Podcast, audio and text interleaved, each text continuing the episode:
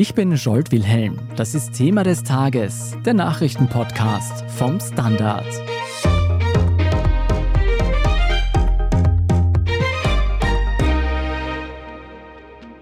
Zuallererst möchte ich dezidiert festhalten, dass die gegen mich erhobenen Vorwürfe in keinster Weise der Wahrheit entsprechen. Österreichs Nationalratspräsident Wolfgang Sobotka steht im Zentrum eines Justizskandals. Er soll versucht haben, bei Verfahren und Ermittlungen zu intervenieren. Das geht hervor aus den Aussagen des verstorbenen Spitzenbeamten Christian Pilnacek. Dass es in den vergangenen Tagen durch die Medienberichterstattung über eine illegale, angefertigte Tonbandaufnahme zu Diskussionen über das Amt des Präsidenten des Nationalrats gekommen ist, das bedauere ich zutiefst. Es ist der jüngste Fall in einer Reihe von Affären, die dem ÖVP-Spitzenpolitiker anhaften. Doch allen Ermittlungen, Vorwürfen und Rücktrittsrufen zum Trotz sitzt der Nationalratspräsident nach wie vor im Amt. Wir sprechen heute über die vielen Skandale des Wolfgang Sobotka und darüber, wieso den zweitmächtigsten Mann im Staat scheinbar nichts zu Fall bringen kann. Katharina Mittelstädt, du bist leitende Redakteurin Innenpolitik beim Standard und du beobachtest Wolfgang Sobotka schon länger für uns.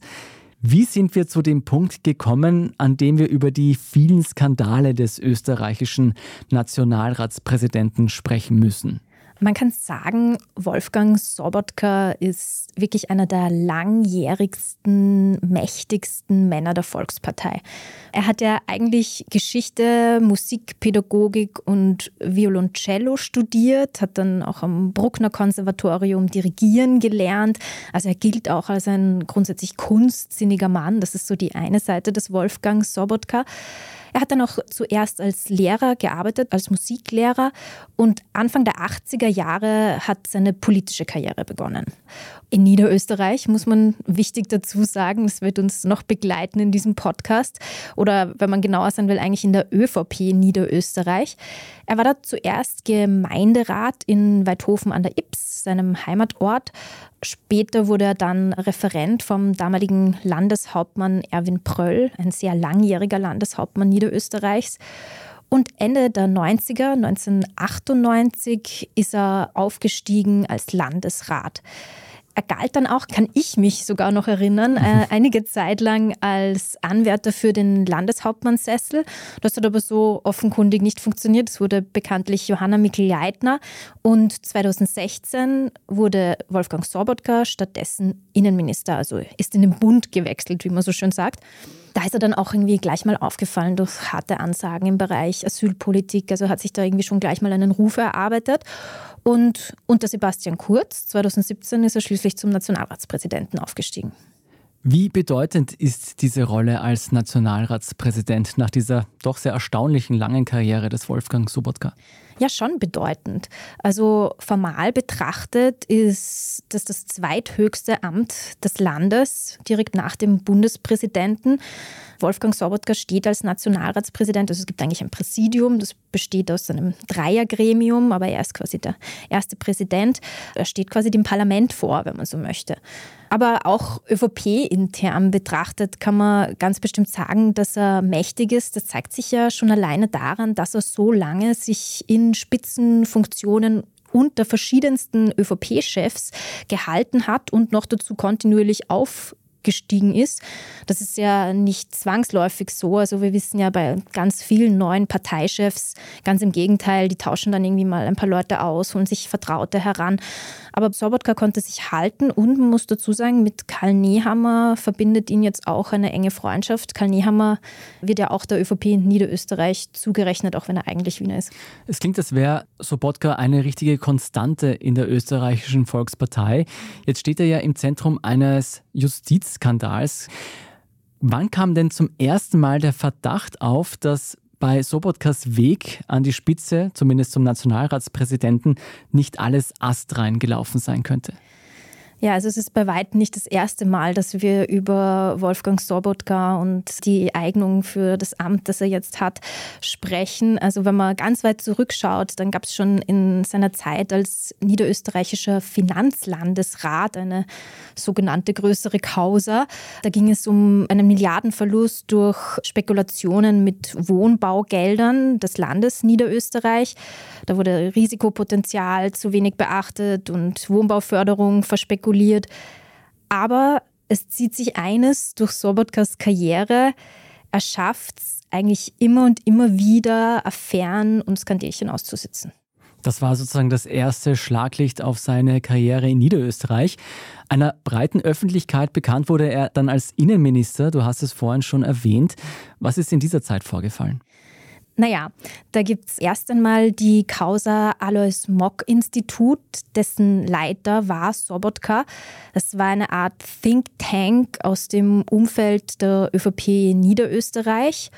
Und die soll sich zu einem größeren Teil über Firmen finanziert haben, an denen das eben ÖVP regierte Land Niederösterreich beteiligt war oder die irgendwie anderweitig im Einfluss der ÖVP standen. Und dann gibt es auch noch einen Strang in Richtung Thomas Schmidt, der ist inzwischen, glaube ich, jedem regelmäßigen Zuhörer hier bekannt, der ehemals mächtige Beamte im Finanzministerium, der ja jetzt auch im Verfahren gegen Altkanzler Sebastian Kurz zum Kronzeugen werden will.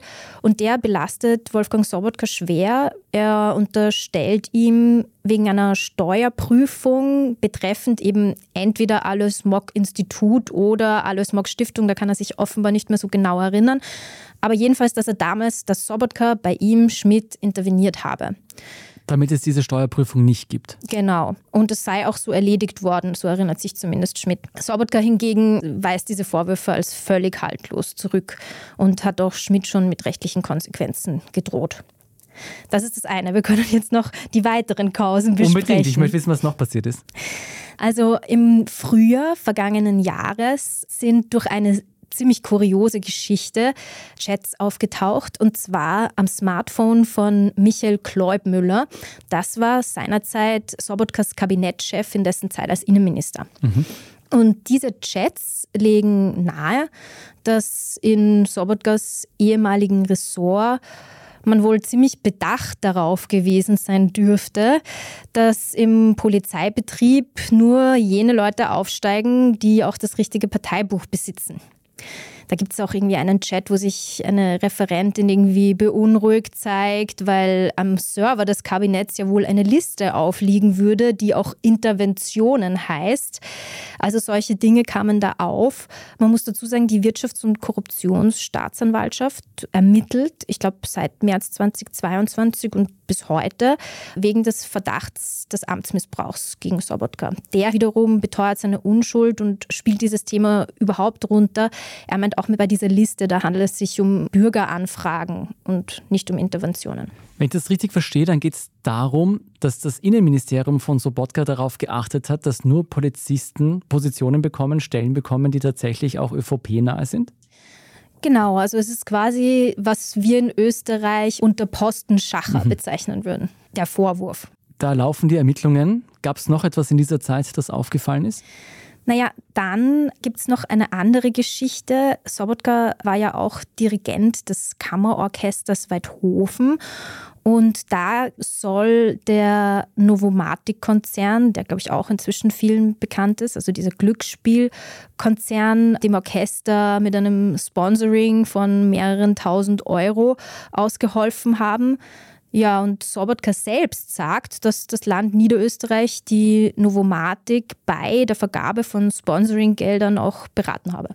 Das ist insofern interessant, weil ja Novomatic immer wieder vorkommt in der österreichischen Innenpolitik. Vor allem im Ibiza-Video. Im Ibiza-Video ganz famos, wo Heinz-Christian Strache sagt, Novomatic zahlt alle. Mittlerweile ist das zurückgezogen worden. Aber es scheint sich da alles im Kreis zu drehen in der österreichischen Innenpolitik und die verschiedensten Personen und Organisationen kommen immer wieder vor. Ja, und Sobotka sagt so quasi, das Ganze ist ja eine Art üblicher Vorgang gewesen. Okay, alles üblich. Das führt uns zu seiner Zeit als Nationalratspräsident. Wie hat er sich denn bisher darin geschlagen? Wir haben es eh schon vorher kurz angedeutet. Also umstritten ist Wolfgang Sobotka jetzt eigentlich schon wirklich lange. Es ist auch bei weitem nicht das erste Mal, dass eigentlich alle Parteien außer der ÖVP seinen Rücktritt fordern. Also sogar die Grünen haben schon in der Vergangenheit durch die Blume gesagt, dass sie Sobotka als Nationalratspräsidenten eigentlich für untragbar halten. Besonders umstritten war seine Vorsitzführung im U-Ausschuss, dem sogenannten ÖVP-U-Ausschuss weil als Nationalratspräsident ist Sobotka eben auch für die Leitung von Untersuchungsausschüssen zuständig, ganz generell. Er könnte natürlich theoretisch auf den Vorsitzposten verzichten, wenn er sagt, aufgrund der Involvierung womöglich in das untersuchte Thema, da ist er befangen. Jetzt könnte man in den Raum stellen, das ist ja womöglich gegeben, wenn ein Untersuchungsausschuss seine Partei, in der sehr lange schon wichtige Funktionen hat, untersucht wird. Er war ja eben, wie wir schon angesprochen haben, auch selbst Innenminister etc. Aber Wolfgang Sobotka ließ sich nicht beirren. Das war sehr lange ein großes Thema. Das bringt uns in die Gegenwart und zu den bislang vielleicht aufsehenerregendsten Vorwürfen. Da geht es um geheime Aufzeichnungen von Aussagen des ehemaligen Justizspitzenbeamten Christian Pilnacek und laut dessen Aussagen soll Sobotka versucht haben, in Verfahren und Ermittlungen zu intervenieren. Wie schwer wiegt denn dieser Vorwurf? Das ist natürlich alles ein bisschen heikel, kann man sagen. Es handelt sich ja aller Voraussicht nach um ein heimlich aufgenommenes Tonband in einem Lokal. Äh, Christian Pilnacek, der Spitzenbeamte, den du angesprochen hast, der sitzt, während er aufgenommen wird, im Restaurant. Es wird nebenher Wein getrunken, das hört man auch auf der Aufnahme, da wird immer mal wieder angestoßen. Also es ist jetzt ein klassisches Wirtshausgespräch, wenn man so möchte, unter Bekannten. Die Vorwürfe, die dagegen Wolfgang Sobotka erhoben werden, sind theoretisch deutlich, aber faktisch dann eigentlich auch nicht besonders präzise. Pilnacek sagt mehr oder weniger, Sobotka habe ihm vorgeworfen, dass er, Pilnacek, Ermittlungen gegen die ÖVP nicht verhindert hat. Hm. Im Wortlaut sagt er zum Beispiel den Satz, und in jedem Gespräch sagt der Sobotka, du hast ja selber versagt, du hast das nie ordrat, also abgedreht. Theoretisch wäre es natürlich irgendwie ein klassischer Fall von Anstiftung zum Amtsmissbrauch, wenn das tatsächlich so passiert wäre, dass ein Nationalratspräsident zu einem Spitzenbeamten geht und sagt, dreh diese Ermittlungen ab. Faktisch ist es aber eben ein ja, weinseliges Wirtshausgespräch, auf das wir uns jetzt da beziehen. Und viele Rechtsexperten halten es doch für sehr fraglich, ob da juristisch dann schlussendlich viel übrig bleibt. Was wir noch gar nicht erwähnt haben, Pilnacek selbst lässt sich nicht mehr befragen. Der ist vor ein paar Wochen verstorben. Wir sind gleich zurück.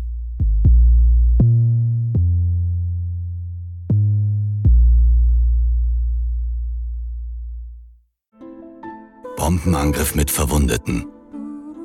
Evakuierung mit ständiger Gefahr. Schnellzug mit mobiler Intensivstation. Sekunden mit Bedeutung. Ärzte ohne Grenzen. Wir gehen dahin, wo es weh tut. Weil jede Sekunde zählt. Spenden Sie jetzt unter Ärzte ohne Grenzen AT.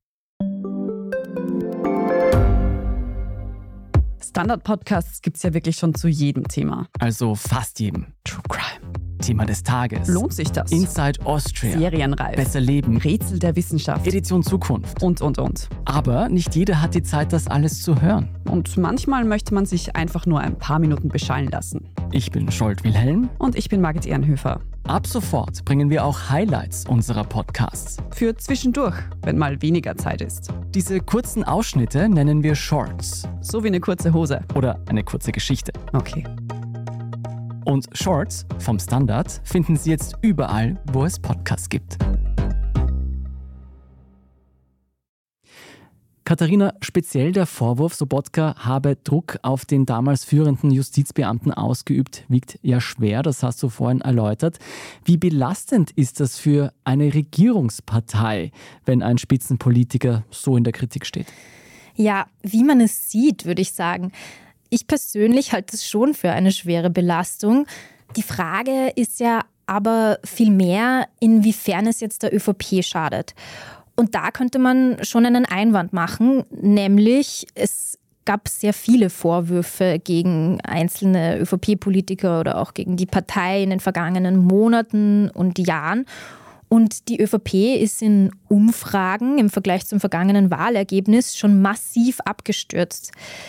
Jetzt könnte man die Theorie aufstellen, dass jene Anhängerschaft der ÖVP, die sich jetzt bisher schon nicht abschrecken hat lassen, auch jetzt durch diesen weiteren Fall sich nicht abschrecken lässt, weil die, die weiterhin der ÖVP treu bleiben, halten ja wohl die Erklärungen der ÖVP, die es schon bisher gab und die ja jetzt mehr oder weniger die gleiche ist, für plausibel, nämlich dass da ständig falsche Vorwürfe gegen die Partei erhoben werden, eben um der Volkspartei zu schaden. Und die werden sich irgendwann als falsch herausstellen, aber momentan ist ja noch nichts erwiesen und es hat kein Gericht darüber entschieden.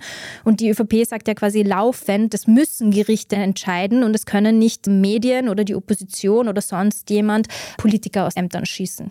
Aber es klingt für mich schon so, als würden da Teile der ÖVP versuchen, die Sache durchzutauchen, bis es eben einen Entscheid gibt von einem Gericht, der nicht mehr zu umgehen ist. Trotzdem muss man ja sagen, nach außen hin gibt es überhaupt kein gutes Bild mehr ab, weder für die ÖVP noch für das Amt des Nationalratspräsidenten. Wieso würdest du sagen, ist denn Sobotka weiterhin im Amt? Erstens, glaube ich, muss man da mal erklären, Wolfgang Sobotka ist als Nationalratspräsident gar nicht absetzbar in irgendeiner Form. Die Verfassung sieht es nicht vor, dass der Nationalratspräsident von außen in irgendeiner Form seines Amtes enthoben werden kann. Er müsste sich dazu selbst entscheiden und sagen, ja, ich lasse das jetzt, ich trete zurück. Das heißt, Wolfgang Sobotka ist für diese Legislaturperiode gewählt. Bis zur nächsten Wahl wird er sitzen bleiben, sofern er nicht selbst zurücktritt. Gab es da im Laufe dieser vielen Skandale nicht einmal den Moment, wo die ÖVP selbst gesagt hat, so geht's nicht mehr? Also ich habe mich mit Kollegen relativ intensiv in der ÖVP umgehört und nach Erklärungen dafür gesucht. Die sind auch divers. Eine Erklärung zum Beispiel ist, dass die niederösterreichische ÖVP einfach dafür bekannt ist, dass man zusammenhält. Also da wird niemand fallen gelassen und schon gar nicht auf Druck von Medien. Manche sagen auch sinngemäß, es ist jetzt auch schon egal, weil es gab so viele Vorwürfe, es ist so viel passiert, diese Causa macht jetzt irgendwo das Kraut auch nicht mehr fett. Und dann ließ sich natürlich auch noch einwenden, dass die ÖVP womöglich einfach keinen Präzedenzfall schaffen möchte. Mhm. Wenn wir uns jetzt vorstellen, dass Sobotka geht, dann müsste ja auch künftig jeder gehen, sobald Vorwürfe laut werden. Und das wäre aus Sicht der ÖVP natürlich auch einfach gefährlich. Mir kommt es trotzdem suspekt vor, dass man als ÖVP bei, wie du schon gesagt hast, sehr schlechten Umfragewerten, sie sind ungefähr bei 20 Prozent und nach einer ganzen Reihe an Skandalen nicht sagt, wir machen jetzt reinen Tisch, wir ziehen auch personelle Konsequenzen. Es wirkt fast so, als würde man sich gar nicht trauen, Sobotka loszuwerden oder anzuzweifeln. Ist er wirklich so mächtig? Ist sein Werdegang so bedeutend für die ÖVP, dass sie sagen, na, wir können ihn nicht gehen lassen, wir können ihn nicht rauswerfen? Hm. Ja, also vor allem in der Opposition, muss man sagen, geht ja auch seit geraumer Zeit die These um jetzt, ja, der weiß einfach zu viel. Also man kann den nicht rauswerfen, weil wer weiß, was er dann äh, alles ausplaudern könnte. Mhm. Ich habe mit Menschen aus der ÖVP darüber gesprochen, da sagen eigentlich alle, naja, natürlich weiß der viel, so wie jeder Spitzenpolitiker über seine eigene Partei sehr viel weiß, aber das sei eigentlich nicht der Hauptgrund. Sobotka sei einfach auch ein zutiefst der Partei loyal loyaler Mensch, so wird er eingestuft. Und deswegen wird eigentlich auch gar nicht davon ausgegangen, dass er jetzt dann irgendwie eine Art Vendetta starten würde. Denkst du, ist da wirklich gar nichts dran, dass er nicht auch noch jemanden mitziehen könnte, falls er sozusagen fällt? Ja, das ist eine gute Frage. Also ich bin mir sicher, dass er sehr viel weiß. Also zumindest sehr viel mehr als äh, du und ich und sämtliche andere politische Beobachterinnen und Beobachter. Was sagt denn Sobotka selbst zu all diesen Vorwürfen? Vor allem speziell jetzt zu dem Vorwurf der Beeinflussung der Justiz? Für ihn selbst ist die Sache eigentlich mehr oder weniger erledigt. Ich kann Ihnen versichern, dass ich in Zukunft, so wie in der Vergangenheit, mein Amt nach den gesetzlichen Vorschriften entsprechend und nach bestem Wissen und Gewissen ausüben werde. Er hat sich kurz vor die Medien gestellt und dann quasi dezidiert, wie er es formuliert hat, festgehalten, dass die gegen ihn erhobenen Vorwürfe in keinster Weise der Wahrheit entsprechen. Und ja, dabei bleibt es jetzt aus seiner Perspektive vorerst. Ich darf mich herzlich bedanken und darf zu den Budgetberatungen kommen. Was heißt das alles für die Zukunft? Werden wir jetzt einfach damit leben müssen, dass der zweitmächtigste Mann im Staat nicht unbefangen ist? Also es gibt sehr wohl ein paar in der ÖVP, die so angedeutet haben, vielleicht kommt es ja doch noch zu einer Art Soft-Rücktritt von Wolfgang Sobotka. Ein Soft-Rücktritt. Ein Soft-Rücktritt. Also gemeint ist damit, dass er vielleicht einfach irgendwann demnächst mal bekannt gibt, dass er bei der kommenden Wahl nicht mehr antreten wird. Also dass er zwar sein Amt jetzt nicht aufgibt, aber dass er irgendwie trotzdem so ein bisschen die kritischen Stimmen besänftigt. Er ist jetzt 67 Jahre alt. Man muss allerdings auch dazu sagen, aktuell wirkt er auf mich nicht, als würde er bald alles hinschmeißen wollen. Also ich glaube, da bräuchte es schon auch noch eine Form von innerparteilichen Druck. Und ich habe es vorher schon ganz kurz angesprochen mit Karl Nehammer, dem ÖVP-Chef und Bundeskanzler aktuell, und auch August Wöginger, dem ÖVP-Clubchef, hat er an den allerwichtigsten Schaltstellen in seiner Partei einfach unbeirrte Unterstützer die drei pflegen miteinander eine enge Freundschaft. Die Verbundenheit dieser drei mächtigen Männer, nicht nur in der Partei, sondern im Staat, scheint also stärker zu sein als alle Vorwürfe gegen den Nationalratspräsidenten. Katharina, für dich als Bürgerin, als Wählerin, welches Bild gibt das für dich ab? Was nimmst du davon für dich mit? Das ist eine ganz entscheidende Frage, finde ich, weil meine große Befürchtung ist, dass das ja gar nicht so parteipolitisch aufgefasst wird in einer breiten Bevölkerung, sondern dass durch all diese Skandale, die immer wieder aufkommen, dieses Gefühl, das glaube ich eh schon viele in der Bevölkerung hatten, nämlich dass es sich die Politiker irgendwie eh selber richten und da irgendwie die einen gleicher sind als die anderen, dass dieses Gefühl nochmal bestärkt wird und schlussendlich einfach die gesamte Politik Schaden nimmt, die eh schon so einen irrsinnig schlechten Ruf hat. Wer profitiert von dieser Situation? Ich weiß nicht, die immer gängige Antwort in so einer Situation ist momentan Herbert Kickel. Ich weiß nicht, ob das in diesem Fall so ganz akkurat die korrekte Antwort ist, aber zu befürchten ist jedenfalls, dass der, der ja, wie ich angesprochen habe, gerade eh schon genau dieses Klischee ständig und immer wieder versucht zu bedienen und zu sagen, die da oben, die sich und einander anders behandeln als uns da unten, nachdem der genau diese Erzählung ja eigentlich perfektioniert hat, liegt die Befürchtung natürlich, natürlich schon nahe, dass es schlussendlich er ist, der dann der Profiteur ist, dieser gesamten Geschichte. Katharina Mittelstädt, vielen Dank. Danke für die Einladung, Scholt.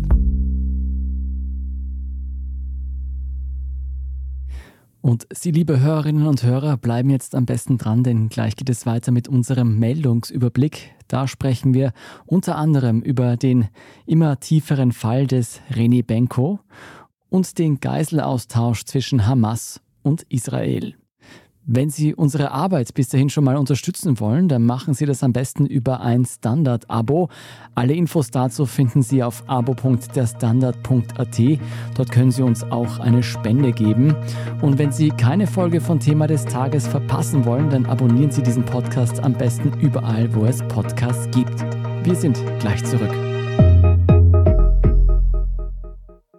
Erdbeben mit zerstörten Häusern. Menschen mit schweren Verletzungen. Einsatzkräfte mit mobiler Klinik. Sekunden mit Bedeutung. Ärzte ohne Grenzen. Wir gehen dahin, wo es weh tut. Weil jede Sekunde zählt. Spenden Sie jetzt unter Ärzte ohne Grenzen AT. Reicht mein Gehalt für ein gutes Leben? Sind Sneaker und Uhren ein gutes Investment? Wie viel kostet eine Scheidung? Das und vieles mehr sehen wir uns an in der dritten Staffel vom Standard-Podcast Lohnt sich das? Wir, das sind Melanie Reidel, Annika Dang, Alexander Amon und Michael Windisch. Wir sprechen mit ExpertInnen darüber, wie man sogar vom Weltuntergang profitieren kann. Und darüber, wie mich künstliche Intelligenz reich macht und warum Geld noch immer Männersache ist. Lohnt sich das? Der Standard-Podcast über Geld findet ihr jeden Dienstag auf allen gängigen Podcast-Plattformen. Und hier ist, was Sie heute sonst noch wissen müssen. Erstens, die ursprünglich auf vier Tage vereinbarte Waffenruhe zwischen Israel und der Hamas wurde um zwei weitere Tage verlängert. Im Rahmen der Feuerpause hat die Hamas nach israelischen Armeeangaben eine weitere Gruppe von Geiseln freigelassen. Elf Geiseln sind in die Obhut der Mitarbeiter des Roten Kreuzes übergeben worden. Im Gegenzug setzte Israel 33 palästinensische Häftlinge auf freien Fuß. Zweitens, die Turbulenzen um Reni Benkos Immobilienkonzern Signa gehen weiter. Am Dienstag wurde bekannt, dass sich Benko von Teilen der Signa Holding trennt. Rund 11,5 Prozent der Anteile wechseln den Eigentümer. Wie es mit dem einst milliardenschweren Konzern weitergeht, ist noch ungewiss. Als nächstes wird es eine Entscheidung über einen Insolvenzantrag geben. Benko selbst hat offenbar auch privat erste Konsequenzen gezogen. Seine 62 Meter lange Yacht Roma wurde um 39 Millionen Euro zum Kauf angeboten. Aber Achtung, allein die Betriebskosten der Yacht liegen bei rund 12.000 Euro pro Tag. Drittens, wir widmen uns den Lohnverhandlungen in Österreich. Während die Metaller bereits streiken und im Handel die Fronten verhärtet sind, kam es in der Nacht auf Dienstag zu einer Einigung für einen neuen Kollektivvertrag in der Sozialwirtschaft. Das Ergebnis, Löhne und Gehälter wie auch Zulagen und Zuschläge werden um 9,2 Prozent erhöht. Der neue Mindestlohn liegt bei 2067,40 Euro. Die Erhöhung gilt für Ist-Einkommen und für Mindesteinkommen gleichermaßen. Dieser Abschluss greift für rund 130.000 Menschen im privaten Pflege-, Gesundheit- und Sozialbereich und tritt am 1. Jänner 2024 in Kraft. Und viertens noch eine Erkenntnis aus der Ernährungswissenschaft. Nudeln und Reis sind als Restelessen gesünder als frisch gekocht. Das ist nicht nur ein Mythos, der gerade auf Social Media umgeht, das bestätigen auch Mediziner und Medizinerinnen. Denn wird Reis gekühlt aufbewahrt, verändert sich die darin enthaltene Stärke. Das gilt auch für Nudeln. Das wirkt sich gleichermaßen positiv auf den Blutzucker als auch auf den Darm aus. Allerdings, zu lange sollte man speziell gekochten Reis nicht stehen lassen, da der Reis nach einigen Tagen zum Hort für giftige Bakterien werden kann. Alle Erkenntnisse dazu lesen Sie auf der Standard.at. Dort finden Sie auch alle weiteren Updates zum aktuellen Weltgeschehen. Und zum Schluss gebe ich Ihnen noch einen Hörtipp mit auf den Weg. Unser Schwesterpodcast Lohnt sich das beschäftigt sich heute mit der Frage, ob sich harte Arbeit heute noch lohnt und ob man mit viel Arbeit noch reich werden kann. Und sie fragen auch, was in der Gehalts- und Vermögensverteilung in Österreich schiefläuft. Sehr, sehr spannend. Unbedingt reinhören. Lohnt sich das, finden Sie überall, wo es Podcasts gibt. Falls Sie Feedback haben für Thema des Tages oder auch unsere anderen Podcasts, schicken Sie das gerne an podcast.derstandard.at. Wenn Sie uns dabei helfen wollen, dass noch mehr Menschen Thema des Tages hören, dann geben Sie uns gerne eine gute Bewertung oder hinterlassen Sie einen Kommentar. Ich bin Scholt Wilhelm. Vielen Dank fürs Zuhören. Baba und bis zum nächsten Mal.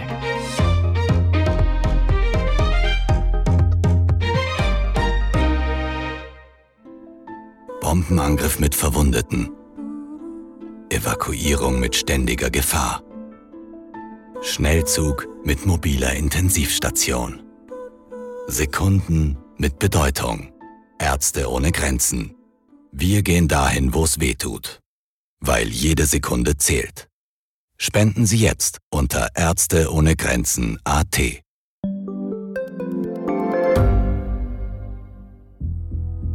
Was ich nicht nachvollziehen kann, ist, warum an jedem Unrecht immer ich schuld sein soll. Ein Korruptionsskandal jagt den anderen. Österreich hat in den letzten 30 Jahren viel über Klimaschutz gesprochen, aber zu wenig getan. Die Politik verschläft die Klimakrise. Die Behörden haben alles richtig gemacht. Fehler vergisst man, statt daraus zu lernen. So sind wir nicht. So ist Österreich einfach nicht. Aber wie ist Österreich dann? Das wollen wir bei Inside Austria herausfinden. Wir blicken auf die großen österreichischen Skandale. Von Ibiza bis Ischgl.